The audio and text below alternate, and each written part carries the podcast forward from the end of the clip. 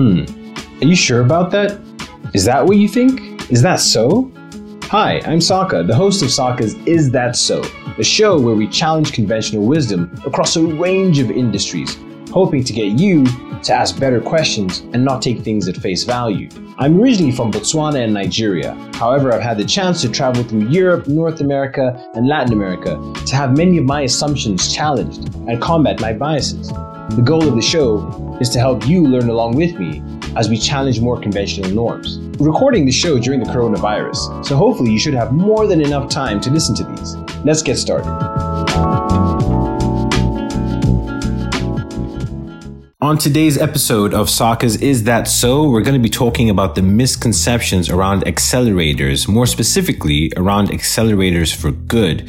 So, we'll first and foremost start off with what exactly is an accelerator? most of you might not actually know about this unless you're actually in the startup world. But in general, an accelerator is a platform that brings startup founders together for a specific amount of time and gives them the tools, networks, and all the things necessary to hopefully make them be successful and make sure that whatever business idea they have comes to fruition. Now, there's so many accelerators all around the world. Some of them are dedicated to uh, particular verticals types of technologies, geographic locations, but some of the hardest ones to get into include things like Y Combinator, which is based in San Francisco, which has been running for quite a few years now. And some of the most successful companies in the world have actually come from them. So it can be really, really competitive to get into these spaces. So, you know, just like the name suggests, startup accelerators provide professional services to help accelerate the growth and foundation of a startup, you know, to the point where they can actually begin to stand on their own feet. But the application process, as I mentioned, is very, very difficult. The good news or the benefit of it is that you'll actually receive some sort of mentorship and funding, as opposed to what most people would think on the outside, which is you're given just the tools or the necessary infrastructure, but no mentorship or guidance, or perhaps no money at all, is pretty much just a, a cool WeWork that you can go and, and work at, or hopefully bring your idea to, to the market. But the reality is there's mentorship and there's funding assistance from time to time, um, and also there's a really strong network around you. Accelerators can provide seed investments in return for equity or shares in the company as well, uh, which can pay off pretty handsomely, especially for the uh, the accelerator themselves if the company becomes a unicorn later on in the future. So accelerators in general, um, you know, there's the part of it which is really important, which is the fact that there's a strong network around, you know, you when you're actually going through these, these accelerators. Now, most people would think that it's you on your own, but the reality is that you are with a group of other founders that are going through the same thing as you. So they could be everything from small classes and, you know, expert lecturers and things like that, whereby people come in and give you hands-on uh, type of learning experiences that can help you bring your, your idea to, to market.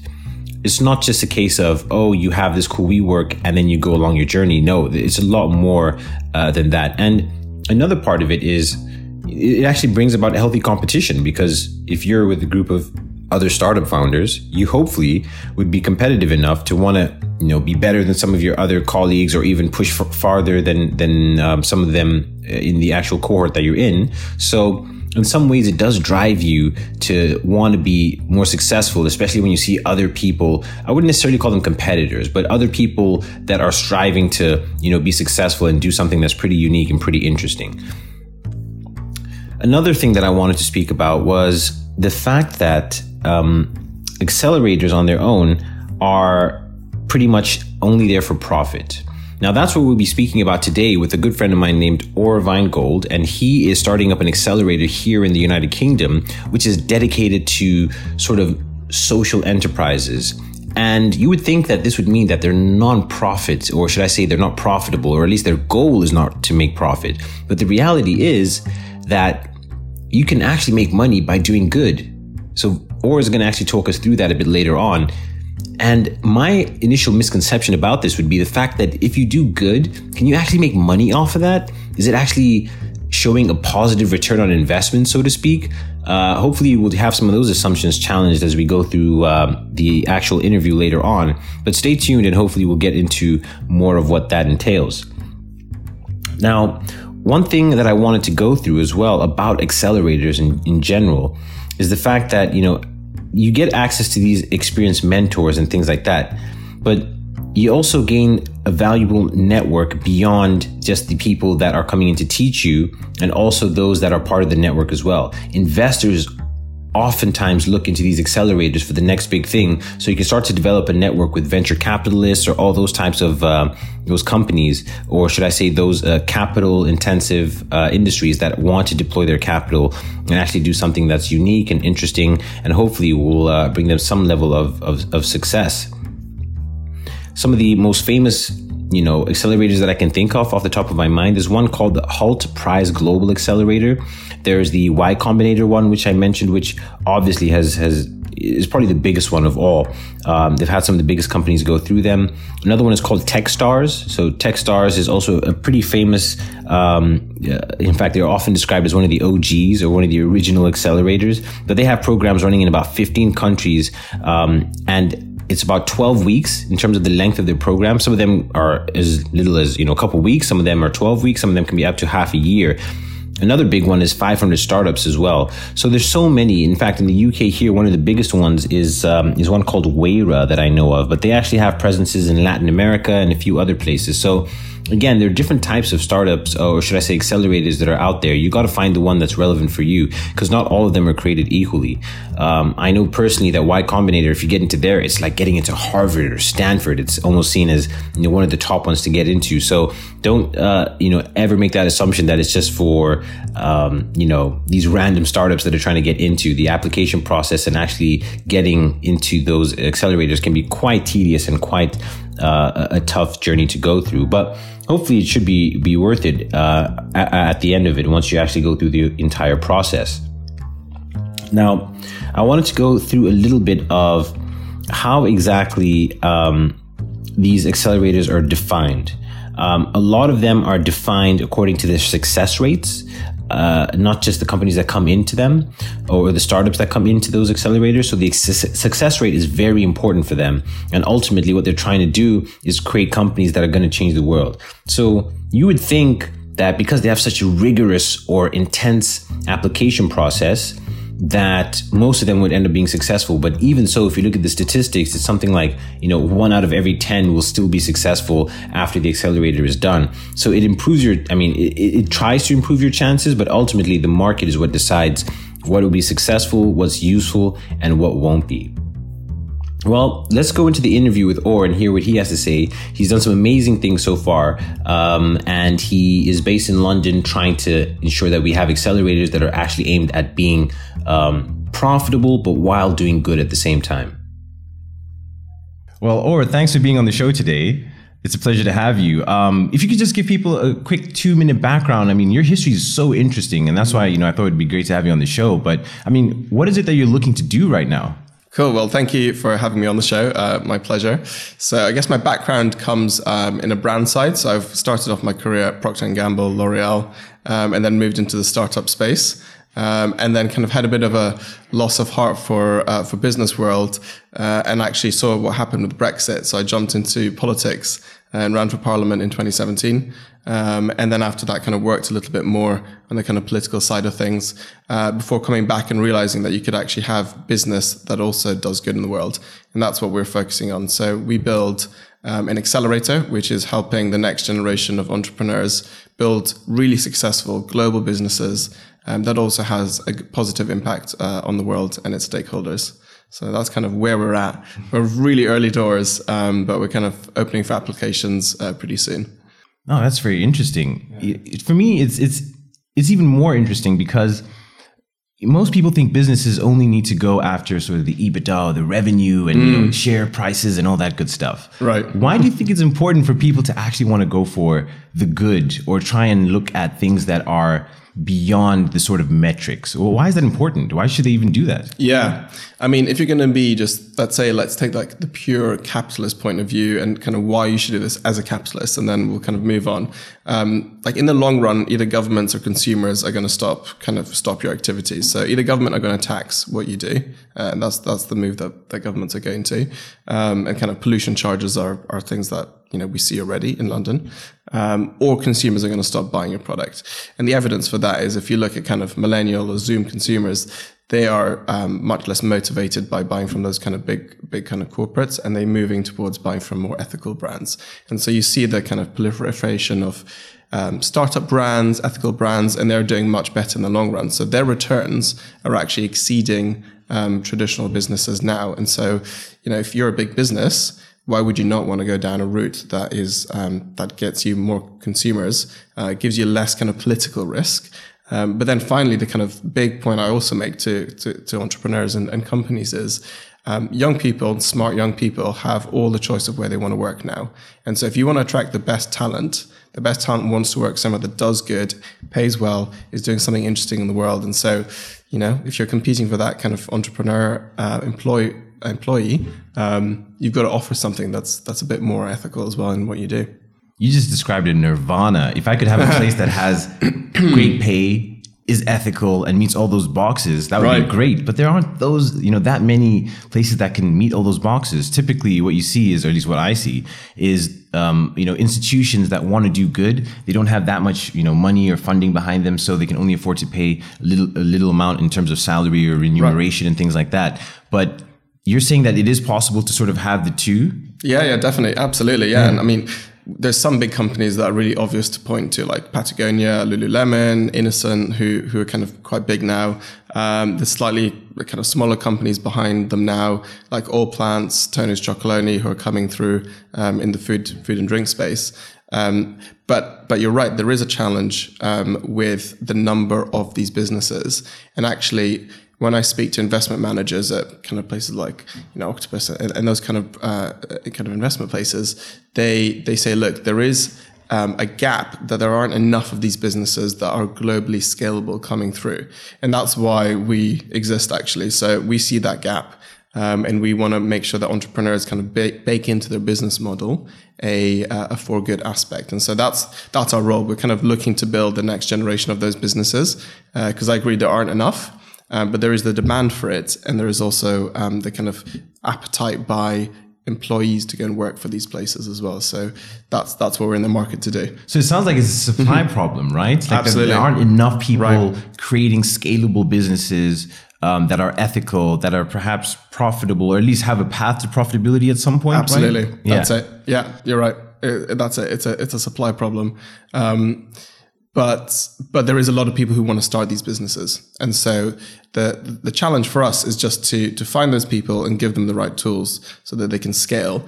Um, and then when they come to raise investment so they go for their you know whether it's seed or, or series a etc um, there are a lot of investment managers who have specific esg pots that they're looking to deploy. And at the moment one of their challenges is look you know, I can I can you know spend money on a wind farm. I can spend money on kind of capital projects. That's really easy for me to do. But I'm looking for these startups, and so they're you know not desperate, but they're crying out for these startups. And so what we want to build is that kind of ecosystem. And you know, there's people like Zinc who who also do it. Um, uh, BGV also do it. Um, yeah, so there's there's a few other players in the in the space, but if you look at kind of how many accelerators and incubators there are, the percentage that focus on that kind of dual bottom line of, of, of purpose and profit um, is still quite small. And so we're quite early on into that kind of proliferation of the space. Yeah, you got to start somewhere, man. You Absolutely. know, Rome wasn't built in a day, as they say. but um, but yeah, I think I think it's a great mission that you're you know trying to undergo.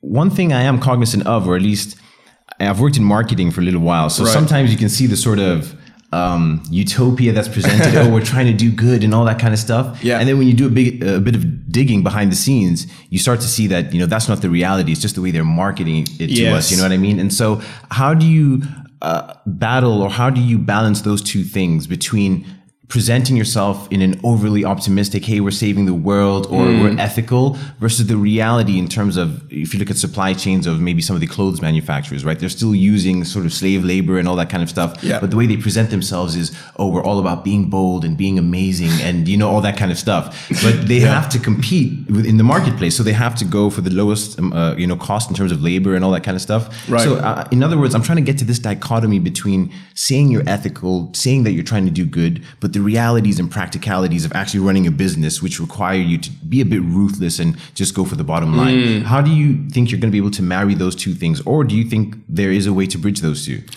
Yeah, so I think there's like I, I'd say there's almost two questions there. Um, one answer I would have is that firstly, um, so Ronald Cohen is probably the, the furthest ahead of anyone in the UK in terms of this space, and he's been investing for like 20 years in kind of what we now call ESG.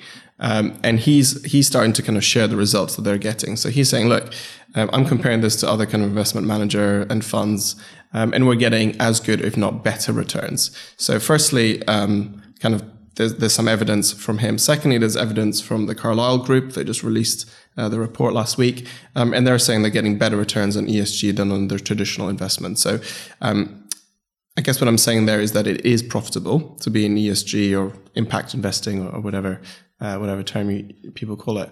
Um, so there is money there, um, but in terms of how you make sure that you're keeping um, honest, I suppose, to the standard. Um, that's something that we we are really kind of thinking about really carefully. And so our approach to it is that um, there are guidelines out there. So there is B Corp, um, there's Future Fit, there's the GIIN methodology, um, and we have to kind of think of something that's realistic for startups. And so that's that's basically what B Corp is trying to be. It's trying to be that kind of fair trade stamp on front of the packets, in front of you know websites, etc. So um, so they're a very high standard. Um, so we're kind of going through their methodology at the moment, and it's it's tough. Like they they they they, they have a, a serious standard to meet. Um, but what we're trying to build is something that's kind of realistic for for brands to to take on. Um, and the, and the thing the B Corp kind of methodology is probably the best there is out there at the moment. Um, their biggest challenge is being recognizable. So, you know, like when you go to a supermarket and you see the taste award, you know that, you know what that is, you know it's going to be a good product.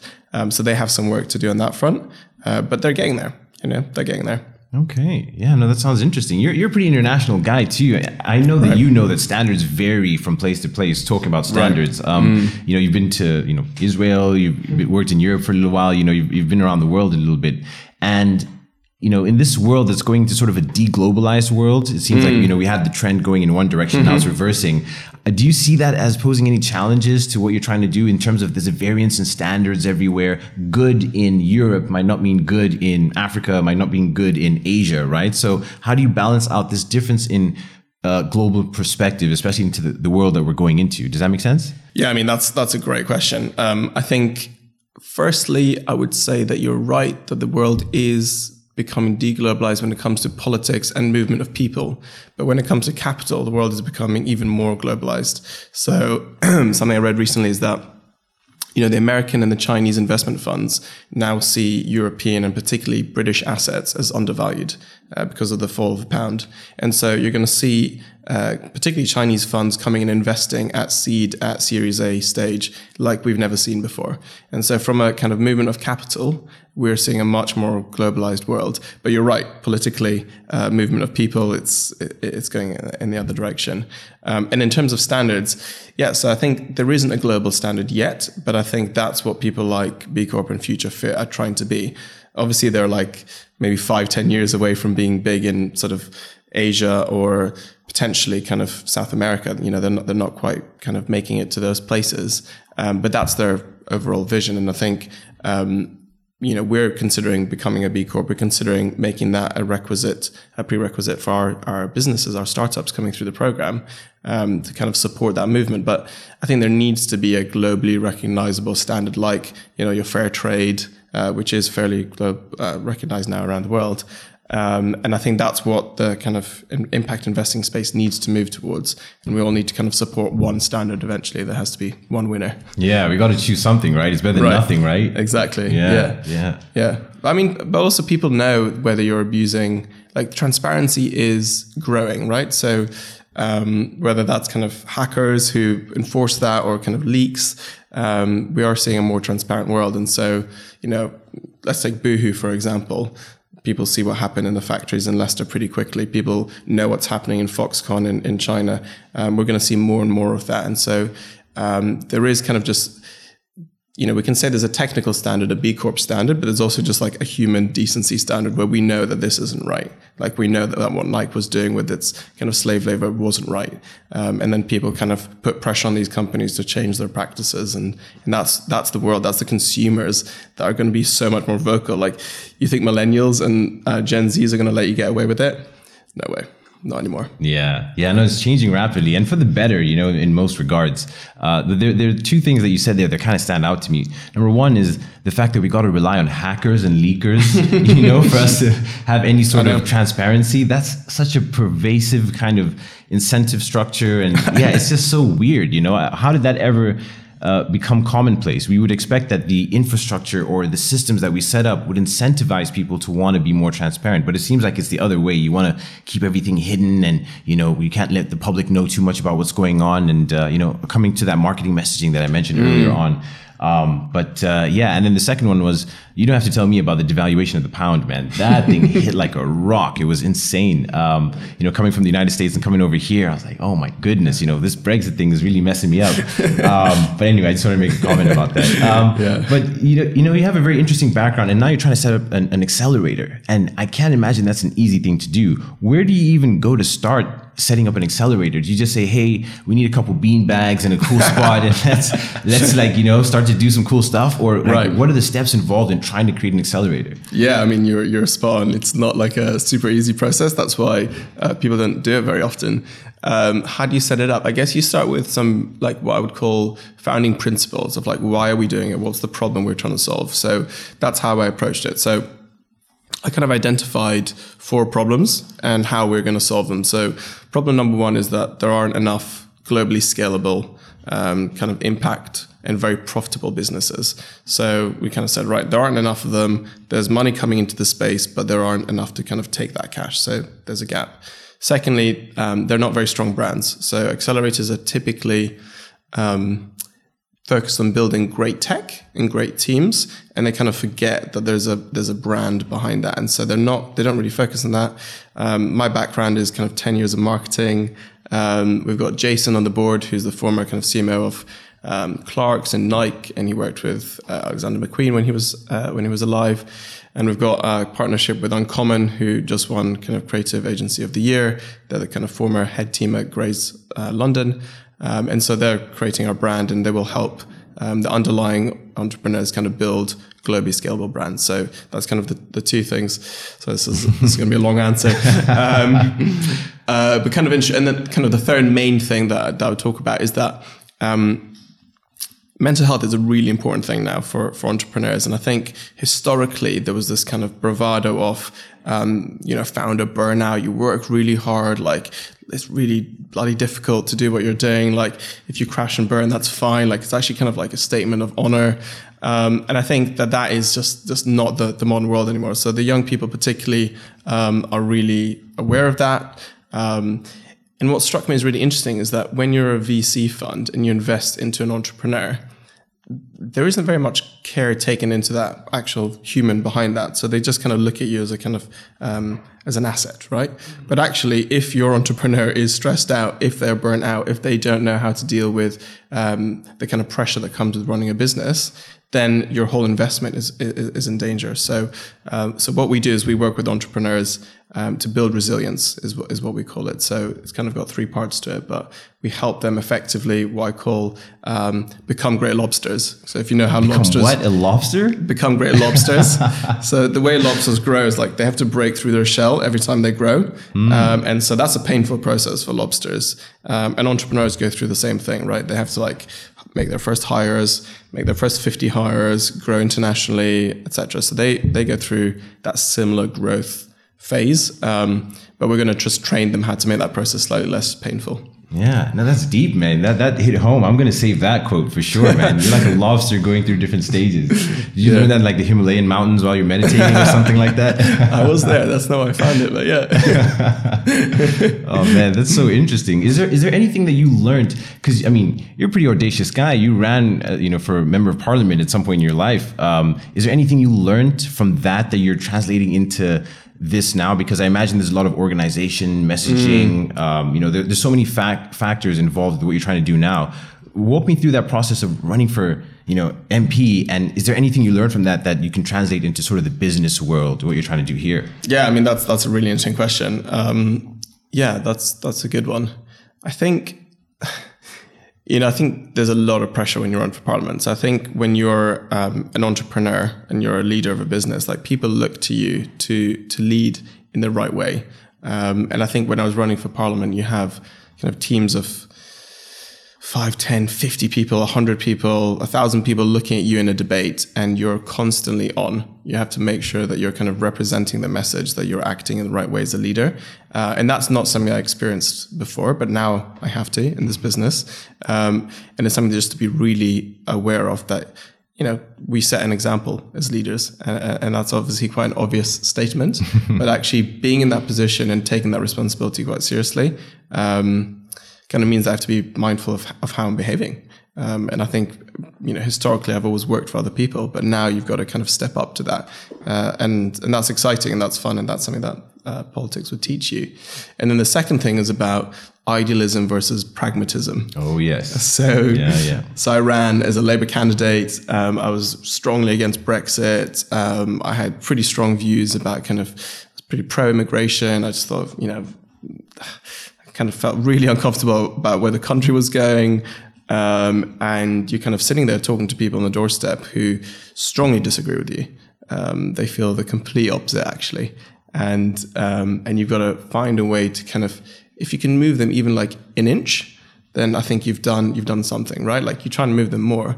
And that's the same as when we're trying to influence the whole investment industry. We're trying to influence the, the kind of corporate structures and uh, and ways of being. And so I think, look, if I can get Procter and Gamble, or if I can get Sony to just act five percent more ethically because they see these startups who are coming through, who are taking them on, and actually, you know, they want to kind of move a little bit towards that space, then brilliant. You know, I'm super happy if everyone just moves slightly. So that's that kind of pragmatism um, that I've got a little bit of. Yeah, I'll take any little inch I can get, you know, along the way, whether it's in, I don't want to say negotiations or even trying to convince people, but as long as you're moving the needle overall direction in a certain way, and at right. least you're making some impact in terms of what you want to see happen in the world and things like that.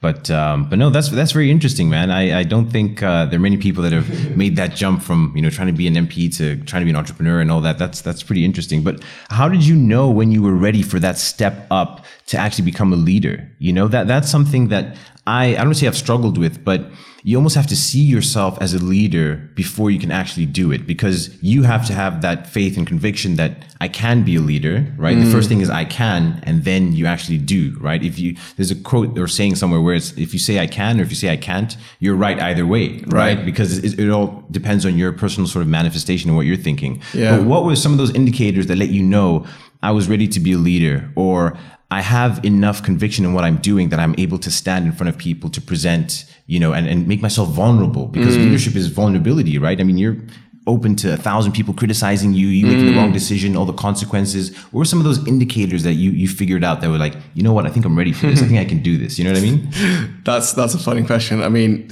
really honestly, um, I didn't know if I was ready, and I don't think I probably was. Um, I think that it just it just happened. You know, I was basically I kind of made this deal with the world. I was like, look, I don't want to do this business thing for a little while now. I want to do something in this political space because of what's happening. And I felt very, very strongly, like I really, really kind of felt our country was kind of going in the wrong direction. And um, and I'm an immigrant to the country, and I kind of I benefited massively from um, from kind of the old structures that I saw under Labour. And, uh, and I thought, you know, if someone comes to this country now, um, they're not going to have the same opportunities that I had. And I think, you know, if you come in, you climb the ladder and then you pull it up behind you, I think that's a pretty bad thing to do. like that, that doesn't feel very good. And yeah. I, I, didn't want to, I didn't want to be that kind of person. And so, um, I felt very strongly in the cause. And so I think, I didn't feel like I had personal leadership. I felt like I had a very, very strong cause that I was going into bat for. Mm. Um, and so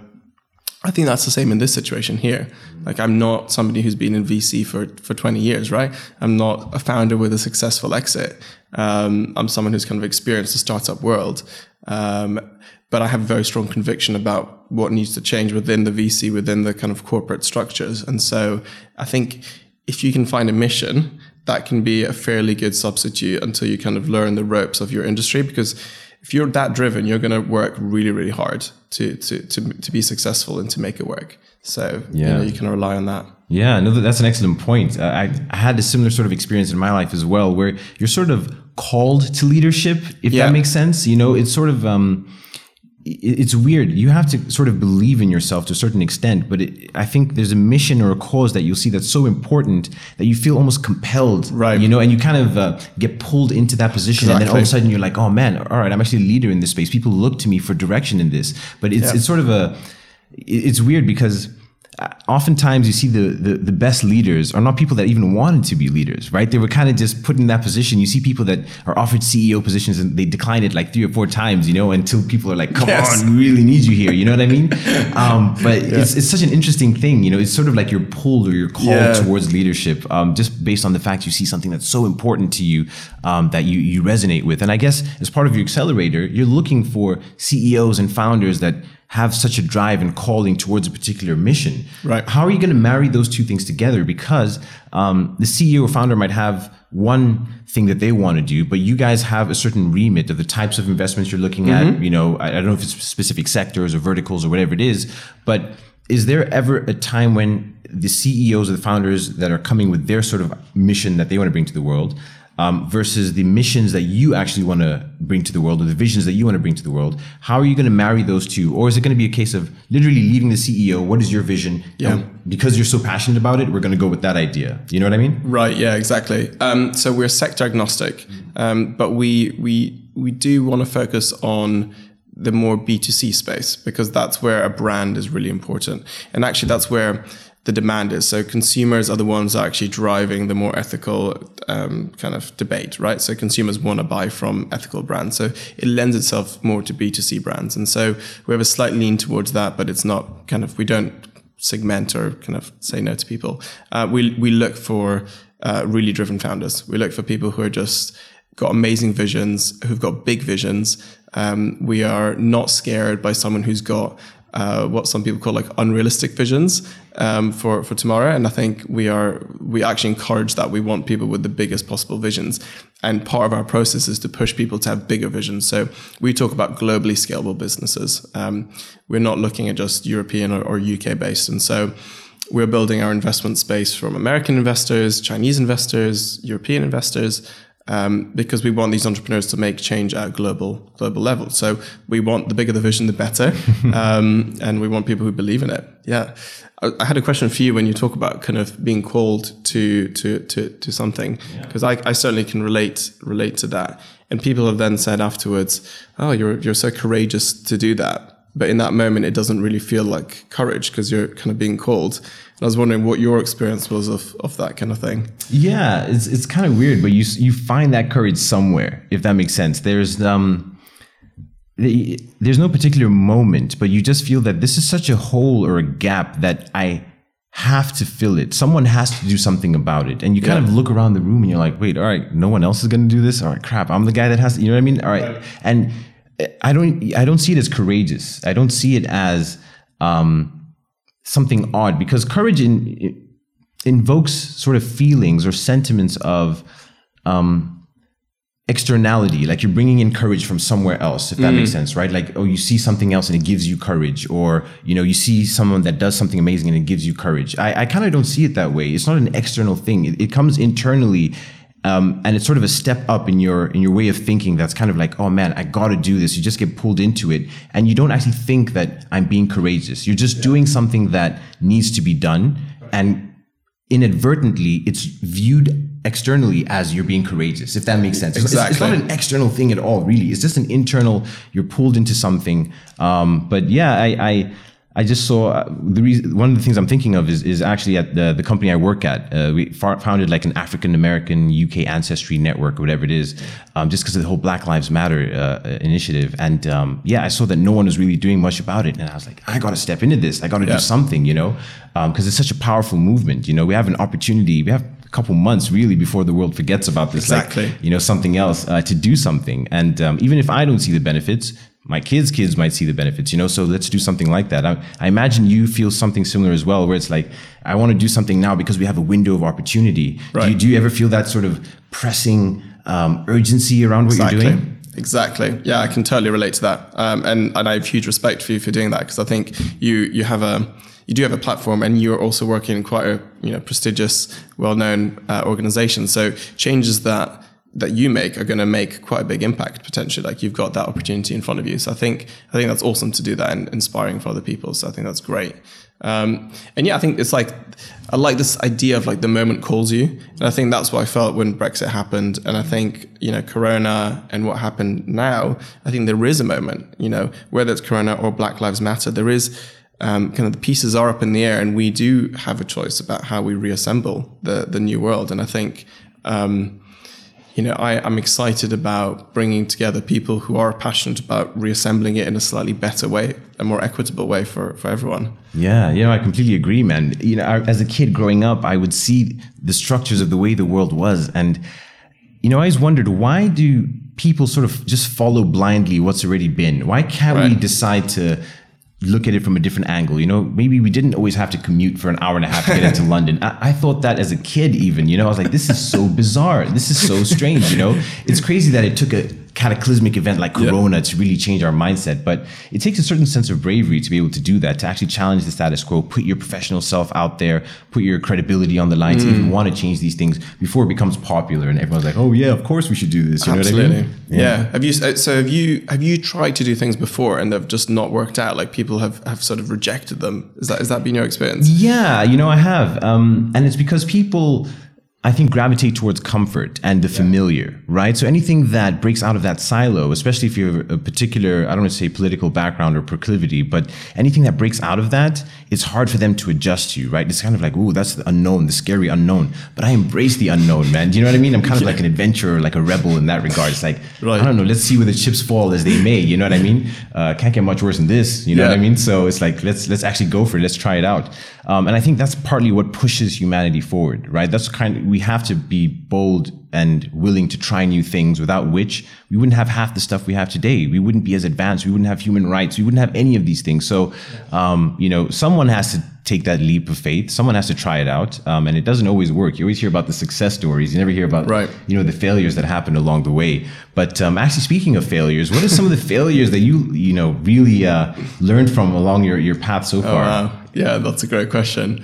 Yeah, that's a great question. I like to ask that as an interview question. Yeah. What's the failure you learned from the most? Yeah. Um, that's a good one. Um, I think this touches on the question that you asked earlier, actually.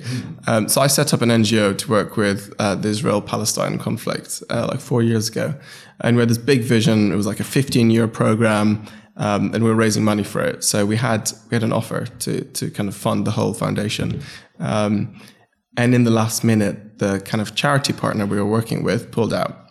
Um, and for them, the vision was so big, and they were actually worried when it came down to it. They were like, "Okay, so we're going to have kind of presidents and prime ministers on our on our property, kind of doing uh, talks. We're going to have the next generation of leaders from Israel and Palestine. Uh, what if something goes wrong?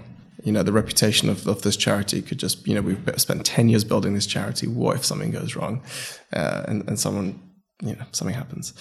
Um, and so for them, the the vision was actually so big that they rejected it in the end. And they said to me, "Look, we can either make it smaller, um, your vision a little bit, um, or we we can't do it. It's too big."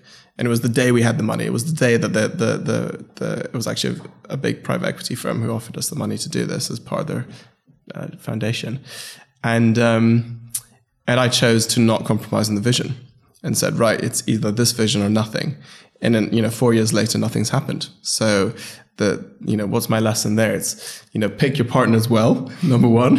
and, uh, and number two, kind of, is something better than nothing? And that's the big question I debate now. Um, you know, do we stick to this uh, really pure vision with what we're doing? Um, or do we have somewhere in kind of in the middle that we kind of compromise? So maybe the businesses are not kind of Greta Green. Maybe they're kind of slightly less than Greta, but they're still they're still on their way. Yeah. Um, and that's that. I think that's the kind of big lesson I took from that. Oh, fantastic! Well, thank you so much for your time. We really appreciate Yeah, it. wow, it's where, flown can by. where can people find out about you?